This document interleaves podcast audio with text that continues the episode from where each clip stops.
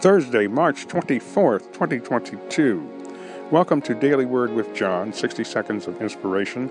Free will, Romans chapter 6, verse 23. For the wages of sin is death, but the gift of God is eternal life through Jesus Christ our Lord. God has made it possible for you and me and the entire world to decide where they want to spend eternity.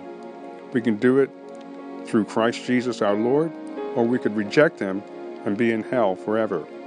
I know it's not a popular subject, but it's a reality. And one day, my friend, we're all going to stand before the judgment seat of God for the works that we've done, whether we've accepted Christ or rejected Him. Choose ye this day whom ye will serve. Hallelujah.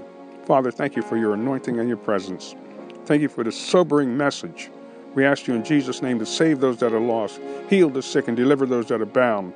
According to the word of God, we pray and ask it all in Jesus' name. Amen.